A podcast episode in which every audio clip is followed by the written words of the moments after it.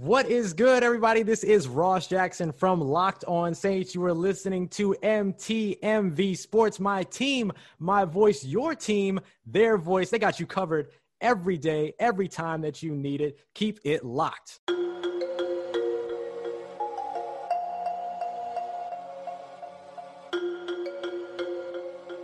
Hello, and welcome to the Know Your Personnel podcast. We are on all major podcast apps. You can also find us on MTMV Sports Podcast Network. Be sure to subscribe to both stations that you never miss an episode. Please remember to leave us a five star rating. Download and share this episode with a friend so we can continue to grow the game. I'm very excited for our next guest. Let's jump in. All right, welcome back to the KYP podcast. I have a great guest with us here today, head coach of the Fresno Pacific University men's basketball team, Coach CJ Haydock. Coach, thanks for joining us. Yeah, Nick, thanks for having me for sure. Uh, Coach just finished his fourth year. Gosh, it does not seem like four years. I remember when you were first hired. And to look at you now and four years later and being able to keep that job and steadily improve the program, um, how quickly does that stuff go by, Coach? Uh, you blink, you blink, and it's uh, it flies. I mean, it's the the the fast paced world of college basketball is is insane, and so um, you know, it just flies by. There's no question. I can't believe it's been four years. So let's start from the beginning. Um, how you got into coaching, your mentors, your influences. Was it like an aha moment? Was it something you always wanted to do? Talk to us about you know how you got into the game and started and ended up being a college coach. Yeah, uh, I think I think my story is a lot like a lot of coaches um, in the world, uh, where I had an elite uh, obviously, I think my uh, my desire to stay attached to sport outpaced my athletic ability. Mm-hmm. And the other part of that is I had an elite high school coach, and I mean elite not only in terms of his preparation as an X's and O's, uh, but also in terms of his relational investment. His name was Chris Schultz, and um, uh, at Fresno Christian High School. And um, you know, uh, I talked to him two days ago. One of the greatest mentors in my life. I got married at 22, and Coach Schultz was in my wedding as a groomsman.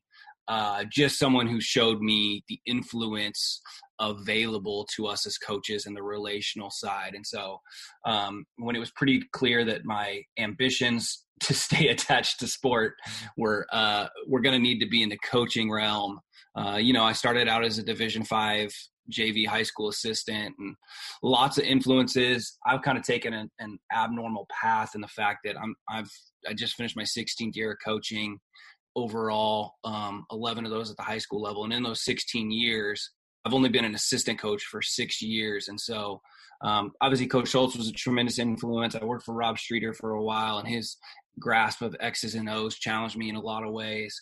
Um, but then you got to find like mentors outside of where you work. And so, you know, um, one of my favorite stories I tell like to our assistants that we hire, our young coaches about seeking information is uh, when my son was born in 2012, um, I took the night shift with him uh, and I had NBA TV, and that was when Mike Dunlap was coaching the the terrible, terrible Charlotte Bobcats teams. And um, I remember watching NBA TV, and I'm a big Spurs fan, so I would always watch a Spurs game. And if there wasn't a Spurs game at three in the morning when I was up feeding them, I would tune into the Bobcats. And uh, like I've never met Mike Dunlap, but I think he's a mentor to me because the way technology advances. Like I watched almost every game that season of like an 11 win Bobcats team, and the experimental side they'd play zone one game, they'd have five centers on the floor, and then the next game they'd play small ball because they were just trying to figure it out. And I think like to all of us in 2020 that information and that mentorship can take on different degrees. Of course we need people like relationally invested in us but because of the access to information um, if we're relentless enough in our pursuit of knowledge you know um, it's definitely available on a wide scale. Interesting. It's interesting to hear you say that um, that you look up to mentor you use people as mentors that you haven't really met. Uh, do you actively go out and kind of seek out mentors and people to work with, or does it kind of happen organically? Um, how do you do that? Yeah, I mean, I think like obviously, I think when you're young and impressionable, like Coach Schultz with me as a high school coach, and then later I got to work for him as an assistant. Um, obviously, you have your influences that way um, that you hope you stay in contact with. Uh, I think in such a competitive world, if you're not seeking access to personal growth, be that X's and O's, be that player development, be that leadership ability, um, if you are not seeking that out, you're gonna get left behind. Um, athletics is so so cutthroat, so competitive, um, and so you know, uh, I think I think we find ourselves in people we we we mirror who we admire and we try to find them. Um, I'm a massive Buzz Williams fan and try to track what he does and their style of play and their relationship stuff and their culture building. And um, I think I think you have to seek it out to a degree if you're going to survive in this business. That's a good point. I, am actually happy to hear you say that. That's why I started this uh, podcast was to help myself develop professionally and to kind of do something that might influence other people because – being stuck at home now all this time. I don't, you know, I'm not around the gym, not around the guys. I'm not getting better as I like to think I was every day before. Uh, and so, you know, I guess it just kind of happened with me. Just, you know, I, I, needed something, you know, needed people to talk to, needed to get better. And so I, am pleased to hear you say that. Um, let's start here uh, at the beginning because you coached at several different high schools before you landed at uh, Immanuel, which was kind of your your your liftoff place. Talk about uh, the different high schools that you started at, uh, what you learned, uh, different programs going from one place to another in just a short amount of time. Yeah, so I started my career at Fresno Christian, where I was an alum from, and um, kind of learned my basis of coaching um, started for a different head coach, and then my head coach, who had coached me in high school, came back. He had been at Westmont in Santa Barbara, coaching at the NAIA level, had been a men's assistant and a women's head coach. And uh, that was where the cost of preparation came available to me with someone who had coached at the college level. Um, some style play stuff in terms of, you know, brought back some of the Princeton stuff and the, the level of detail and um, just the the level of execution and knowledge required to run some Princeton stuff uh, mm-hmm. uh, in terms of X's and O's. Uh, and then two, I think the biggest thing that occurred for me at Fresno Christian was the knowledge of like what it took, the price to be successful, um, the the amount of hours. Um, my first two years there, I coached, and then for two years I taught there as well. And like when my wife and I first got married, we moved into the apartments that were literally adjacent to the campus, so mm-hmm. I could just walk through a gate hundred feet from my apartment and be on campus and then participated in all the youth building and all that stuff and kind of fell in love with it um, uh, at Fresno Christian. And then, you know, too, for me, um, working for someone who had alignment, who I knew that the track record of, of what they had done for me in my personal life kind of cemented like that life mission uh, in terms of who I wanted to be as a coach, in terms of the influence I wanted to have on young people, in terms of the privilege of leading them uh, and those things. And so uh, then from there, I got my first head coaching job. I got hired at 21 uh, at Liberty High School. Um, and uh, I made that jump and maybe prematurely. I think, you know, Dave Severance, who's maybe maybe the preeminent sharer of knowledge in Fresno hoops history. Mm-hmm. Uh, he's got something he that's that's really powerful. Never take a bad job, and I think like he's not wrong. And I think some of the challenges we faced at Liberty uh, in terms of winning the support we needed outside of our um, outside of just student athletes in terms of parent buy-in in terms of community buy-in in terms of administrative support uh, i think i had to learn that lesson pretty hard um, as a 21 year old in my first head coaching job um, a bunch of different ways. And uh, from there, went to Clovis North as an assistant for one year under Rob Streeter and played in the TRAC, which I, I don't know if there's a league in California with better um, coaching. all those guys, all those guys at those Clovis schools could easily jump right into the Pac West where I am now and be very, very successful. There's there's not a there's not a differentiation, that's for sure. And then and then went on to Immanuel um, from there. So uh, you know, I was a high school coach for 11 years and, and really prepared me in a lot of way um, for small college basketball. That's for sure. So let's talk about uh, Immanuel because you eventually built Immanuel into a state power. Uh, you had several uh, D1 guys and guys getting college scholarships, which from that school before that was unheard of. Um, how did you build that program? How did you take what you learned from bouncing around to a couple places to finally land there and let that place grow? Yeah, I think it's important. Um, I think it's important to note that Immanuel had won a ton of section titles and had been a small school powerhouse. When I got there the year before we we got there, it had fallen on some hard times. I think they had four wins the year before I showed up. Um, but there was like certainly the infrastructure of success. There was certainly the administrative support. Um, you know, while we were there, uh, the level of investments and the school transition to being a one-to-one iPad school, uh, revitalize the gym, put in a new strength and conditioning facility, just a ton of investment. I think like I, I, I, think some of the lessons in terms of like what it took in terms of community support, in terms of administrative leadership. Um, I think Immanuel was primed to take off that way and did so in every sport. Um, and you know, I think the biggest learning that occurred for me at Immanuel uh, was just the sense of like all right, how do you be authentic? How do all of us as coaches be do it our own way? Be authentic to who we are, find our own stride, hold guys accountable the way we we think is most effective. Um, and I think the intersection of all my preparation kind of hit their stride, and then just unbelievable alignment with the leadership at Immanuel in terms of and the community support at Immanuel in terms of how they wanted to see the school succeed was in line with the basketball program. And I think for us, we really believed and we really convinced our guys in our program that our success was Immanuel's success as an institution. It was our community success. It was 50 years of alumni who were sitting in the stands. Um, we really convinced our team that that really mattered. Uh, and that resonated deeply. And so uh, you know, and and then like anywhere else, a lot of good players showed up at Immanuel, and and you can't win if you don't have good players. And so um, we were in the right place at the right time, that's for sure, and, and got really really lucky in terms of not only caliber talent we got to coach, but then the character of those young men and their selflessness and commitment to a vision um, was was really really incredible.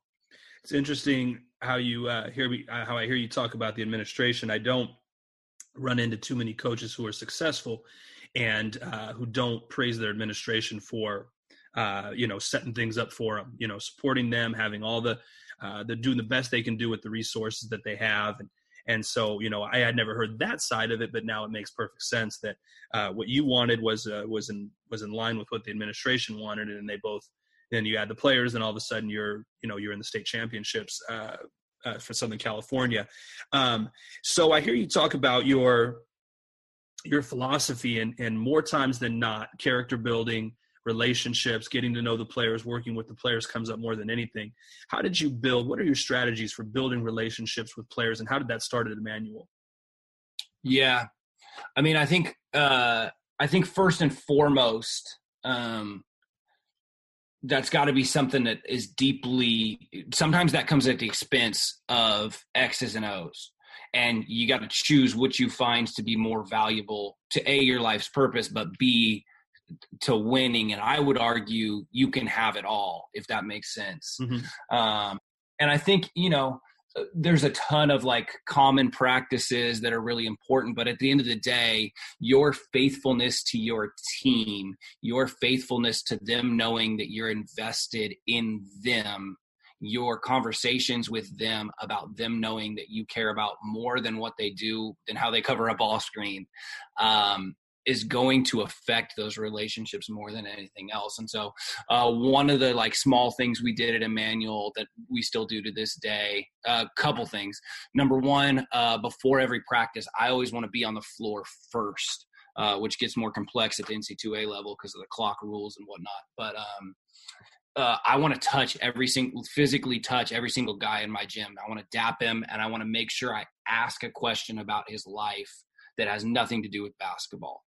And if you add up that faithfulness day in and day out, day in and day out, even the guys who maybe just want you to show up and tell them what to do on the floor, eventually they're gonna you're gonna have a breakthrough with them if you're faithful to that every single day. Um, two other things we started doing was uh, inviting our whole staff in three or four times a year for player evaluations that were formalized in terms of really really clear communication in terms of hey you bring in you grade yourself on all the characteristics we value selflessness humility communication work ethic.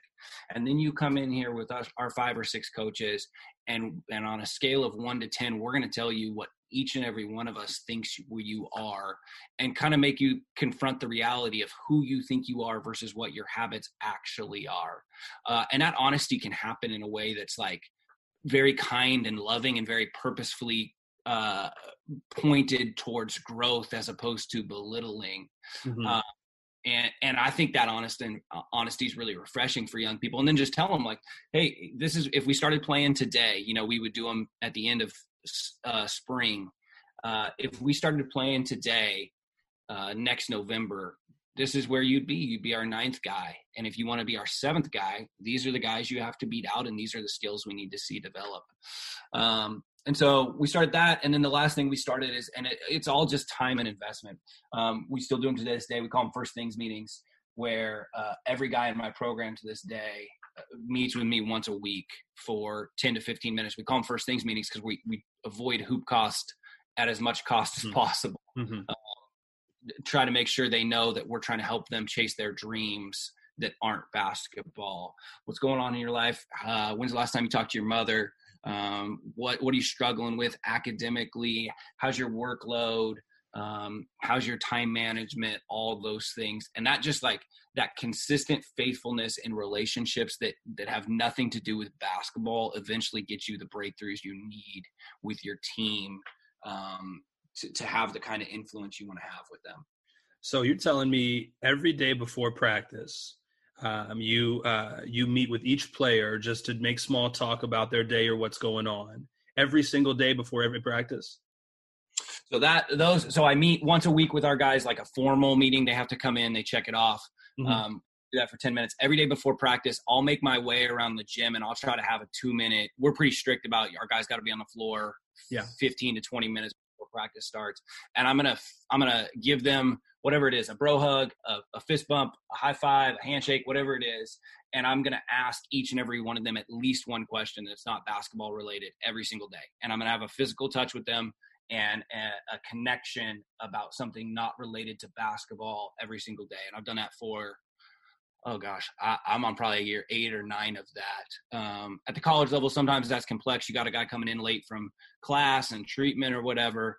Um, but that's an intentional effort I make every single day. And sometimes, you know, to break down those, that can be uncomfortable for 19 and 20 year olds to have someone trying to have like be all in your business. But uh, if you do it on the floor, right, like I can form shoot right next to them. And, and that breaks down walls because it makes it a little more comfortable and all those things. But no, every single day for uh, I'm on at least year eight of that before practice. Every single dude on my team is going to get that connection with us. Wow, I mean that that's pretty impressive. I don't know if I've met anybody who's explained that to me that they meet with have a small meeting with their player every day before practice, which basically practices every day, and then meets with each player at least once a week individually in your office or wherever uh, to go over things with them for 10 to 15 minutes. Uh, it, it, you have to know your players pretty well uh, by that. That takes a lot of time out of your day and out of things that you need to be doing as the coach to do that. So it's it's clear where you put uh, your emphasis uh, in in building with the players. That, that's pretty impressive. And you could see how for the wrong guy who comes from a different background, um, that's not for everybody. mm-hmm. I think that's one of our biggest things we found out early at FPU was that like not everybody wants that. So we try to be really like we spend more time explaining that component in recruiting than anything else. Because mm-hmm. otherwise, like some guys, some guys just want their coach to show up and teach them how to play basketball, mm-hmm. and that's cool. I get that, but that's that's not our model. Hmm, interesting. So you go from high school and you end up getting on the bench as an assistant coach at FPU. Uh, talk about that transition from high school to college. Yeah, um, in a lot of ways, I think I think high school was the best prep for small college. Um, I've worked with um, other assistants when I was an assistant or head coaches. I've I've, I've had seven or eight assistants um, rotate through our program at FPU, and I think like small college basketball, I think high school is the best prep for that. Um, my staff right now all has high school experience. The predominant amount of guys I've hired on my staff all have high school experience because I, I think the illusion in in big college basketball, the amount of things you have taken care of you uh, sets an unrealistic precedent for you. You know what I mean? Like, yeah, we're gonna, we're gonna mop the floors and we're gonna set up the bleachers for our home games and we're gonna do every load of laundry and all those things. So I think actually my high school prep, uh, I think high school preparation, um, in a lot of ways, for the level we're at, is better.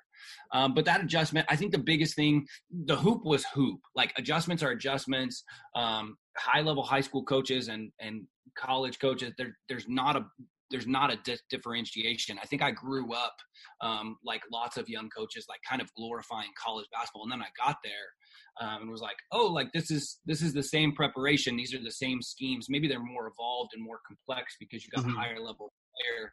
But the X's and O's largely what works in high school works in college. The biggest adjustment for me, I think, um, was definitely the navigation of a the NC2A stuff in terms of compliance, and b trying to find my feet in recruiting. Um, recruiting is a is a is a monster task, and it requires a lot more relentlessness than I, I think I knew. It requires a lot more uh, relational investment in people who are not the player um, than I knew. Um, and so that was I learned some really hard lessons and made some really strong mistakes in recruiting early on um, as I just trying to find my feet in it. And um, so the recruitment side definitely was the hardest adjustment um, in that way. At a school like yours, and you guys are D two, correct? Yes, sir. Yeah, there's so much shifting. I mean, even the internet sometimes has it wrong.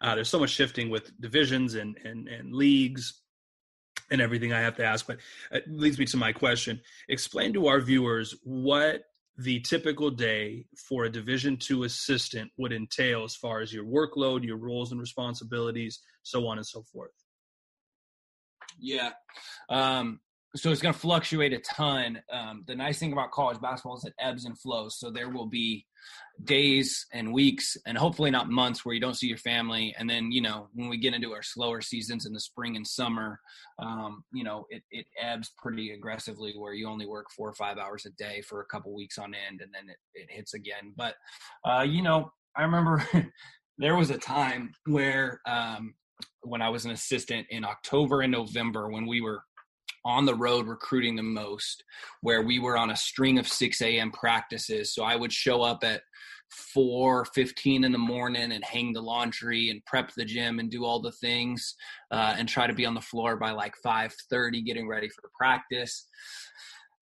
Have practice from like 6 to 8 a.m. Um, and then uh, maybe run home and take my kids to school, come back to the office, try to manage travel, budgets, academics with your guys, all those things.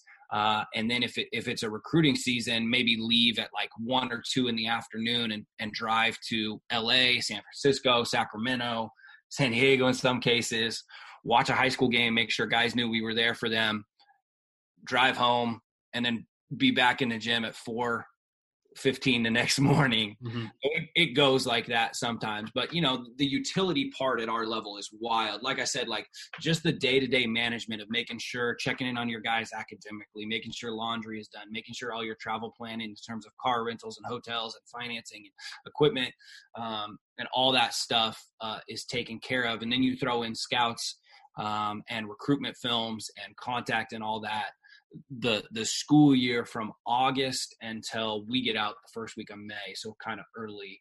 Those nine months are nonstop. You come up for air for an hour or two every about once a week, and other than that, you are just flying everywhere um, with all the responsibilities. Um, because you know, uh, like uh, right now, I have I have four assistants on my staff. One is full time. Myself is full time uh, and the rest of them are are, are not paid to to give us full time hours. They certainly try to. Um, so just the level of responsibility where a Division One will have eight nine guys dividing that up full time, you really got two, and so um, it, it's absolute chaos, and you got to have a ton of utility and flexibility to make it all work. It's refreshing to hear you, and not just you, but most of the college coaches I talk to. I think our listeners would be surprised to hear how many college coaches do the players' laundry.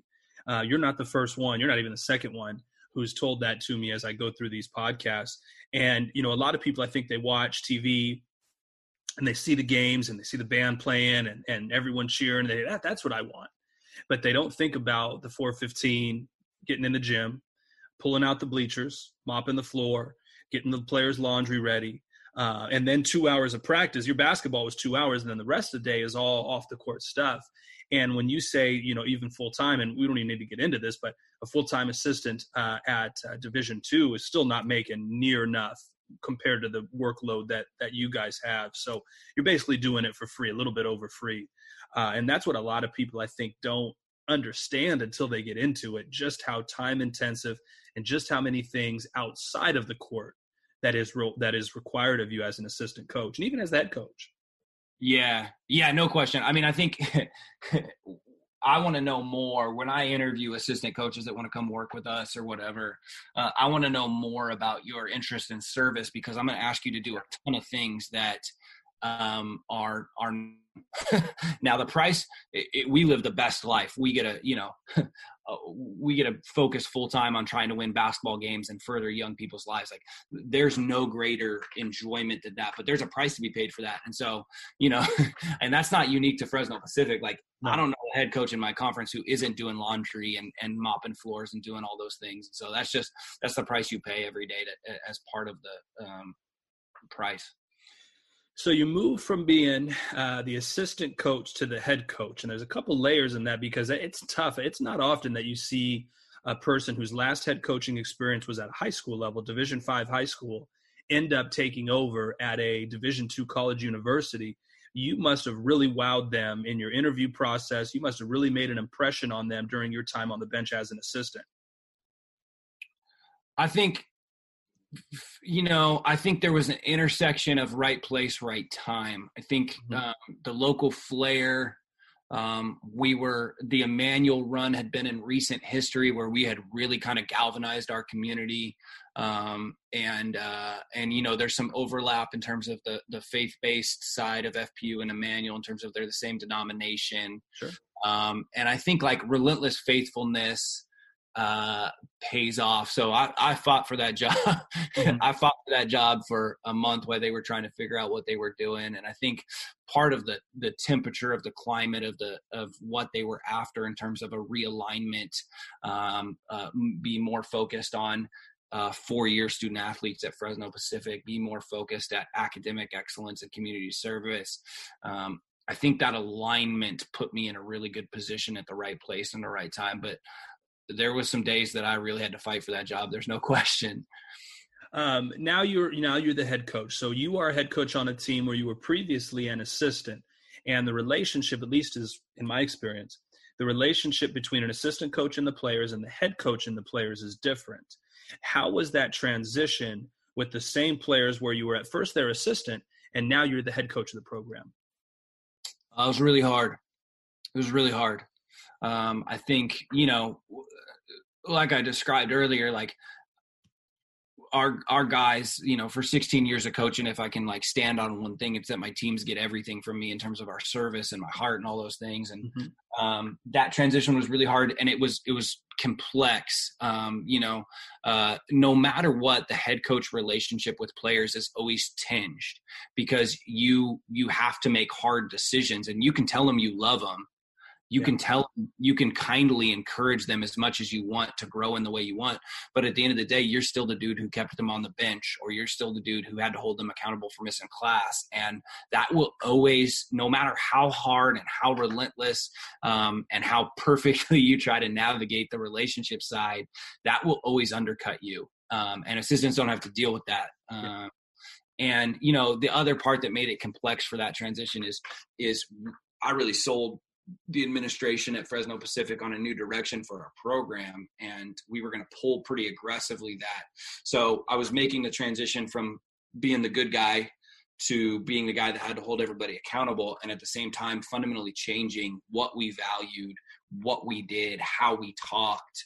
Uh, and early on, there, there's no substitute for new head coaches for setting a really, really high bar and holding a really high degree of accountability as you as that becomes immersed in part of your culture uh, the bar will kind of set itself, right? Like now we're four years in, and I've got an unbelievable group of seniors who they take care of 40% of that accountability and expectation setting for me. But in early, you have to hit it, and then you have to hit it again and again and again. And so uh, that transition was really gut wrenching. Uh, it was challenging.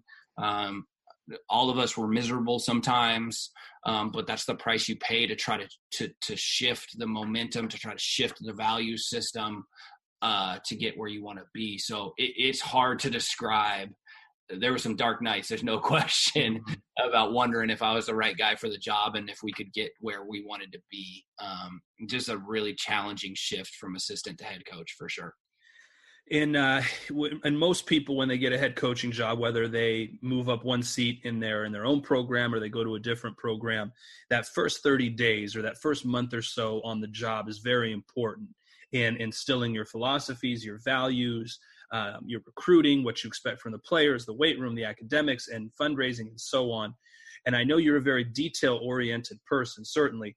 And I bet you had all this stuff planned out. How were your first 30 days as the head coach? How did you plan that out, and what did you execute on that to make it work for your program? Chaos. I mean, I think I think right when it became apparent that I was in the mix, you start to get going on like, all right, so what's what's the plan here? What are the what are the what are the 20 or 30 things I need to do first? And quickly those 20 or 30 things become two or 300 things. Yeah. Um, and really, I mean, because of I was the fourth head coach in in in 24 months at FPU. Um, and we were trying to go just do it differently and be honest to our valley roots and and do some other things. Really that first 30 days strung into the first 100 days strung into the first 10 months in terms of the amount of chaos in terms of rebuilding relationships in terms of galvanizing uh, and trying to build a new recruitment network in terms of uh, local kids specifically. Um, and then you know the, the reality is like I, I had nine months of college assistant experience. And so um, what i thought needed to be done first probably wasn't right most of the time if i'm being honest. Um, there was a lot of learning on the job. Um, you have these preconceived notions of what you think being a college head coach is and you certainly try to like collect all your collective experience and leading people is the same and being authentic is the same and relationships are the same and x's and o's are the same but there's nuances to every level and so um, i think for every good decision we made in that first 30 days we probably made a bad decision to go with it and then had to you know recover from that. And so um, it is hard to describe the level of chaos and excitement you have uh, trying to build a team trying to put together a staff trying to articulate your values in a way that makes sense trying to be efficient with your time. Um, that first 30 100 days uh, the rush of that though is also because you're just brimming with potential right? You you've achieved for me what was a lifelong dream um, to be a college head coach. Uh, so you as chaotic as it is it's just brimming with like potential of what it could be. Um, it's hard to describe the like spiritual emotional and intellectual rush that comes with that uh, every single day so let's talk about on the court now.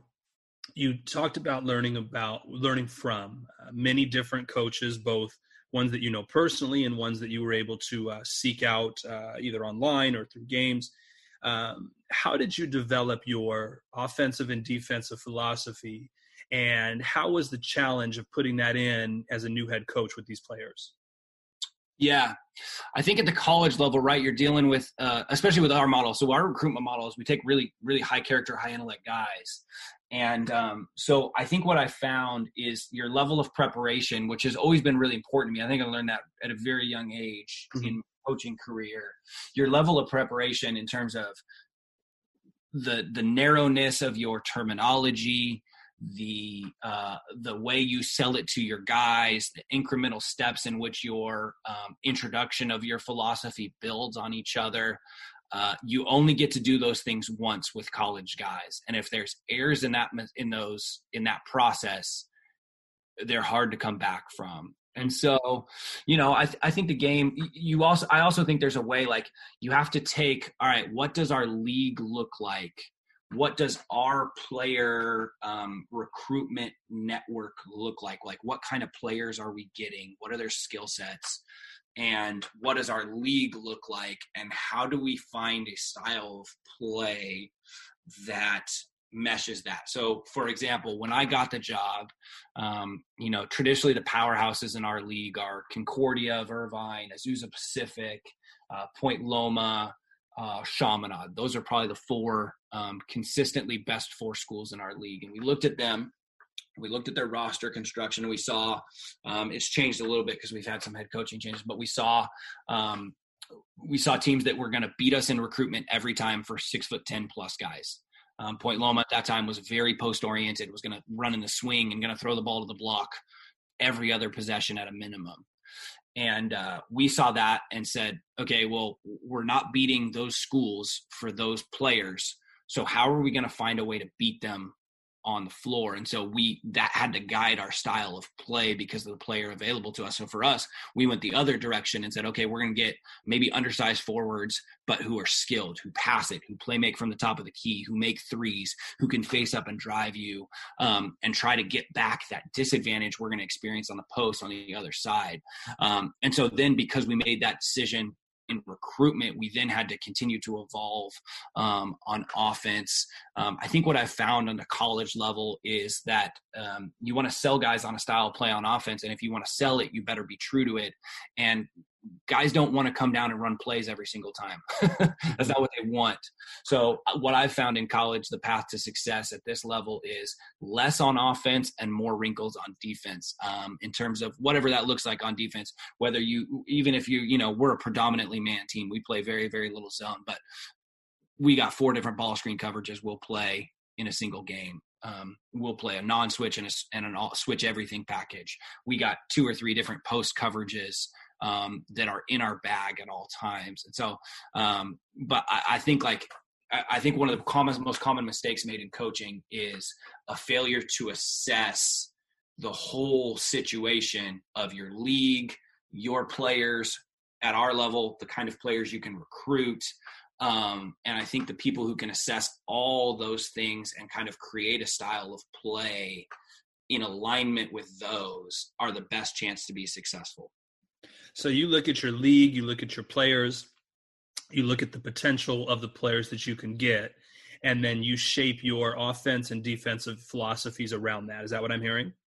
Yeah, yeah. So for example, like like I said, like we we knew we weren't going to have great um, rim protector size, and so on offense that shaped us with trying to get skilled forwards for the most part, mm-hmm. who could mm-hmm pass dribble shoot it. Well on defense what that mean what that means is we became a non-pressure team because if you're going to pressure number one you got to have great athletes. That's not what we recruit. Number two you got to have somebody to protect the rim at all times. Well that's also not what we recruit. So we, so we're, we're a pack line defense team to try to make all the pieces um, fit together in terms of what we recruit what will win in our league um, and all those things. And so, uh, you know, there's lots of hallmarks of that. We really pride ourselves. Uh, we've led the, the league the last two years in generating um, the most un- unguarded catch and shoot threes. Um, you know, there's lots of hallmarks that you can hold that up to as metrics to um, to measure yourself to know if the path you've set number one is viable for you number two is actually the correct path um, to walk um, because you know head coaches change, uh, other teams get different players, all those things. And I think we, we all have to kind of be always malleable uh, in trying to figure out what's going to win at the level we're at in the in the context we're in. That makes sense. Let's talk about your um, player development, individual player development. Um, how do you teach skill development, and is it something you do during the season, or is it an off-season thing? Uh, I know the hours are are you know the hours that you can be in the gym with the players are limited. So how much emphasis do you put on individual skill development? A ton. I think first of all, um, I think personal development is player development. If that makes sense. I think if mm-hmm. you if sure. you if you create transcendent relationships your player development is going to take off because you're going to get the buy-in you need um, and for us at FPU, uh, I have two going into next year. I have two sen- two all league seniors, Adrian Antunes uh, from Clovis West, and then Amande Coleman uh, from Las Vegas. Uh, when we recruited them, neither of them had another scholarship offer. It was us. Mm-hmm. And so that that speaks to the integralness of player development for us. We've had a lot of success with those guys that were, were their only offer, and so um, player development then becomes front and center for us. But I think the personal development thing is huge. We player development should look different from every single dude on your roster. And for us, you got to sell that. Um, I have another senior named AJ Kirby who played at uh, Bishop Montgomery High School, and AJ for is going into his fifth year. He redshirted with us, so he's going to be a fifth year senior next year. And for uh, for four years, we've told AJ like, you know, you, you're one of the best wing defenders in the league.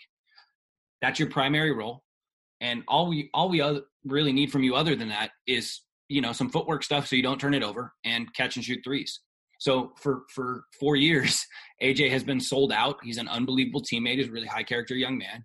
He has been sold out to. His skill workouts look like making threes on the move, coming off of screens and trying to make threes, and some footwork turnover limit because that's the rule we've asked him to. Well, that's not the same for everybody, but that alignment of him choosing to be what we want him to be um, is massive. Um, and and so I think there's just a ton of that for us. We spend way more time on it. We we think player development looks like a lot of controlled live situations because the t- decision making and fundamentals involved. Um, but uh, it's huge for our program uh, in attacking that and then trying to sell it to guys too in terms of hey this is your role and this is the exact usage and the exact footwork and the exact shot we need you to take. Um, i think it's more critical to our success because of our recruitment model uh, maybe than anything else we do. Well, I think it all ties together because you do such a good job communicating with the players and you evaluate their game and then you talk about what their game is and how you see it and how you can see it evolve and change and then when you do the individual workouts you do the individual workouts that are uh, that mirror what they're best at and how they're going to help you on the floor. And you're right each person's different. You know you have your couple catch and shoot guys and you have your guys who attack and then you have you know you guys who do all types of different things from different areas. And so i think that individuality in developing your players really gives you an advantage. And if they want to work on things that you know that that aren't in your lesson plan uh, they can do that on their own time. I'm sure you don't have a problem with that at all yeah, and I think you got to empower them too, right? Like yeah. I think number one, you got to hit them in the face a little bit with their production levels, which at the college level we're so blessed to have synergy and and we can really yeah. the weeds on what they can do. But you also have to hear them, right? So you know if you if you want a guy to hone his catch and shoot three, you got to hear what else he wants to add to his game. Yeah. And meet him halfway at, hey, if you master this skill, will attack that skill with you. Or hey why you master this skill that i value we will simultaneously work on this skill of who you want to be as a player. Um, that's the way you really get buy-in from them uh, in terms of that is you got to hear their vision for themselves.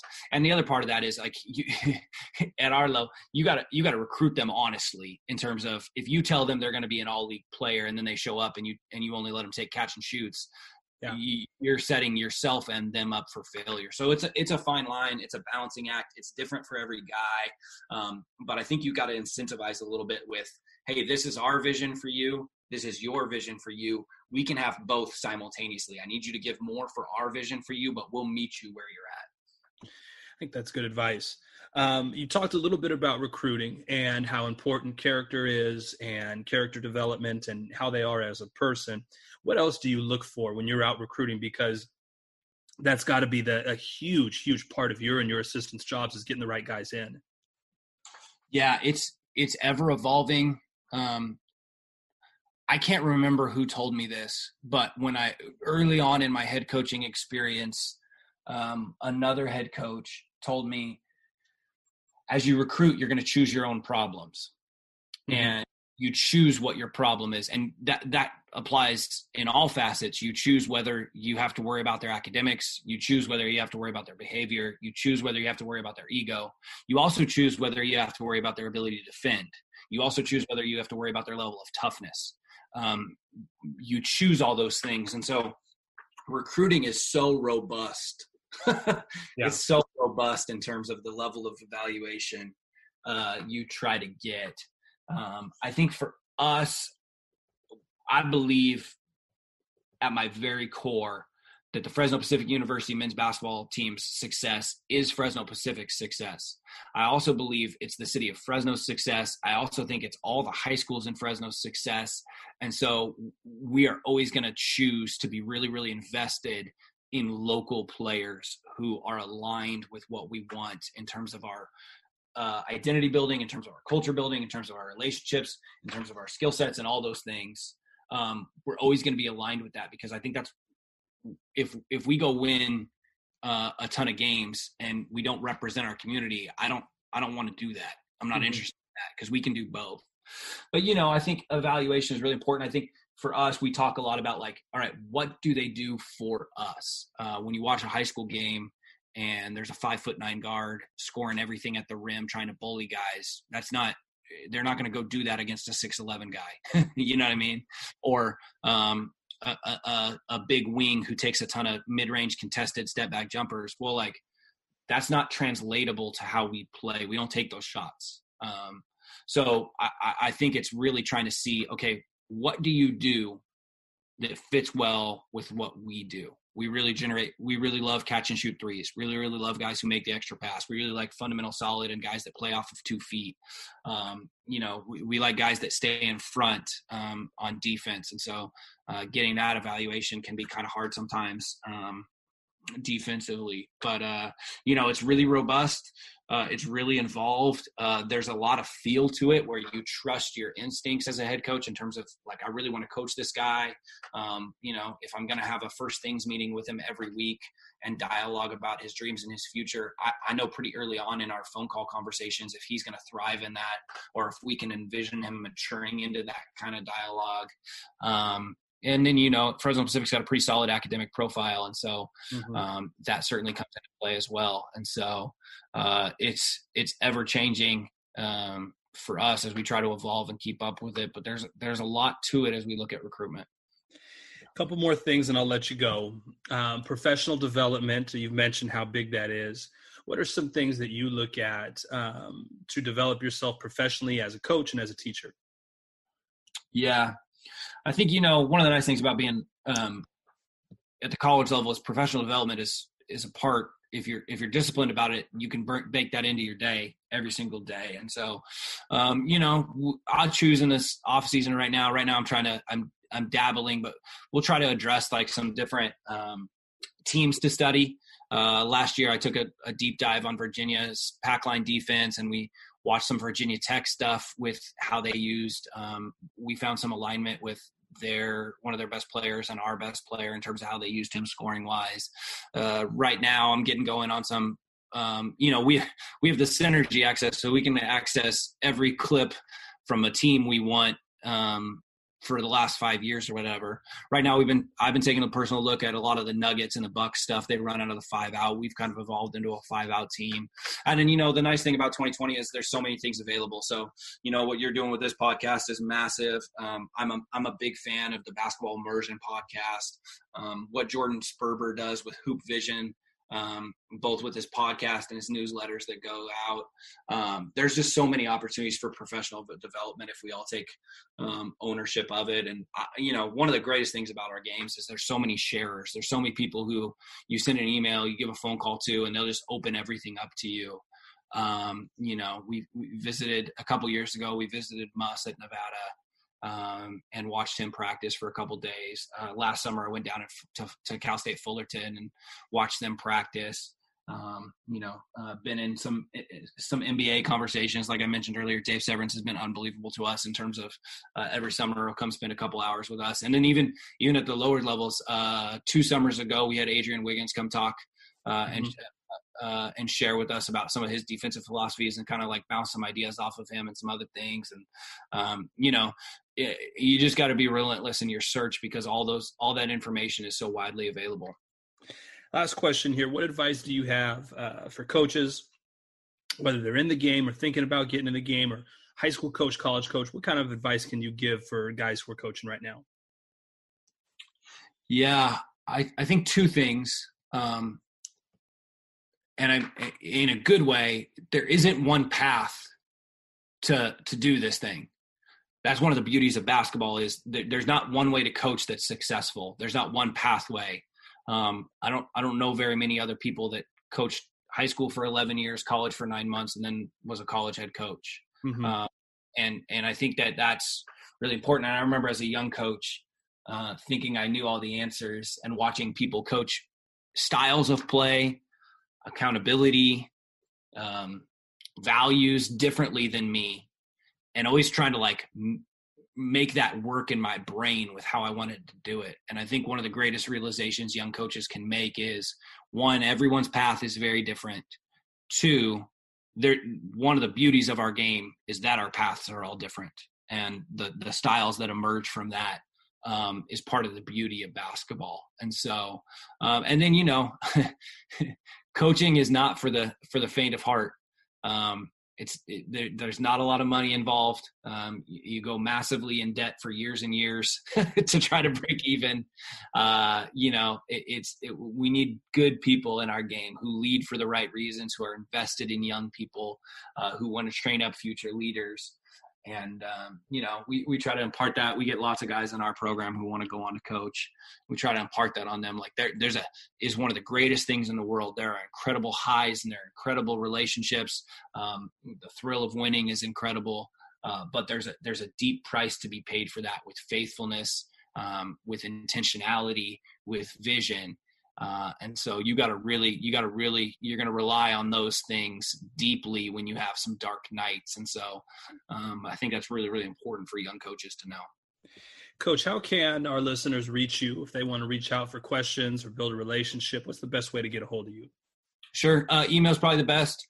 Uh, email or Twitter, either one. Uh, my Twitter handle is at Coach CJ Haydock. Uh, my email address is cj.haydock, H-A-Y-D-O-C-K, at fresno.edu. Um, uh, I'm happy to share anything we do, any of our philosophies, uh, questions, or anything like that. Um, people have been incredibly generous with their time and gracious with their uh, wisdom with me, and, and I think it's the least we can do to, to pay that forward. Very good. Well, Coach, it was great talking to you today. We will all be rooting for the Fresno Pacific men's basketball team and you as we go forward into this next season. Coach, thank you very much for joining us. Yep, thanks, Nick. I really appreciate it. Bye. Well, that does it for the podcast. I hope that you enjoyed it. If you'd like to reach out to me, you can email me at nicksinato at ymail.com. See you next time.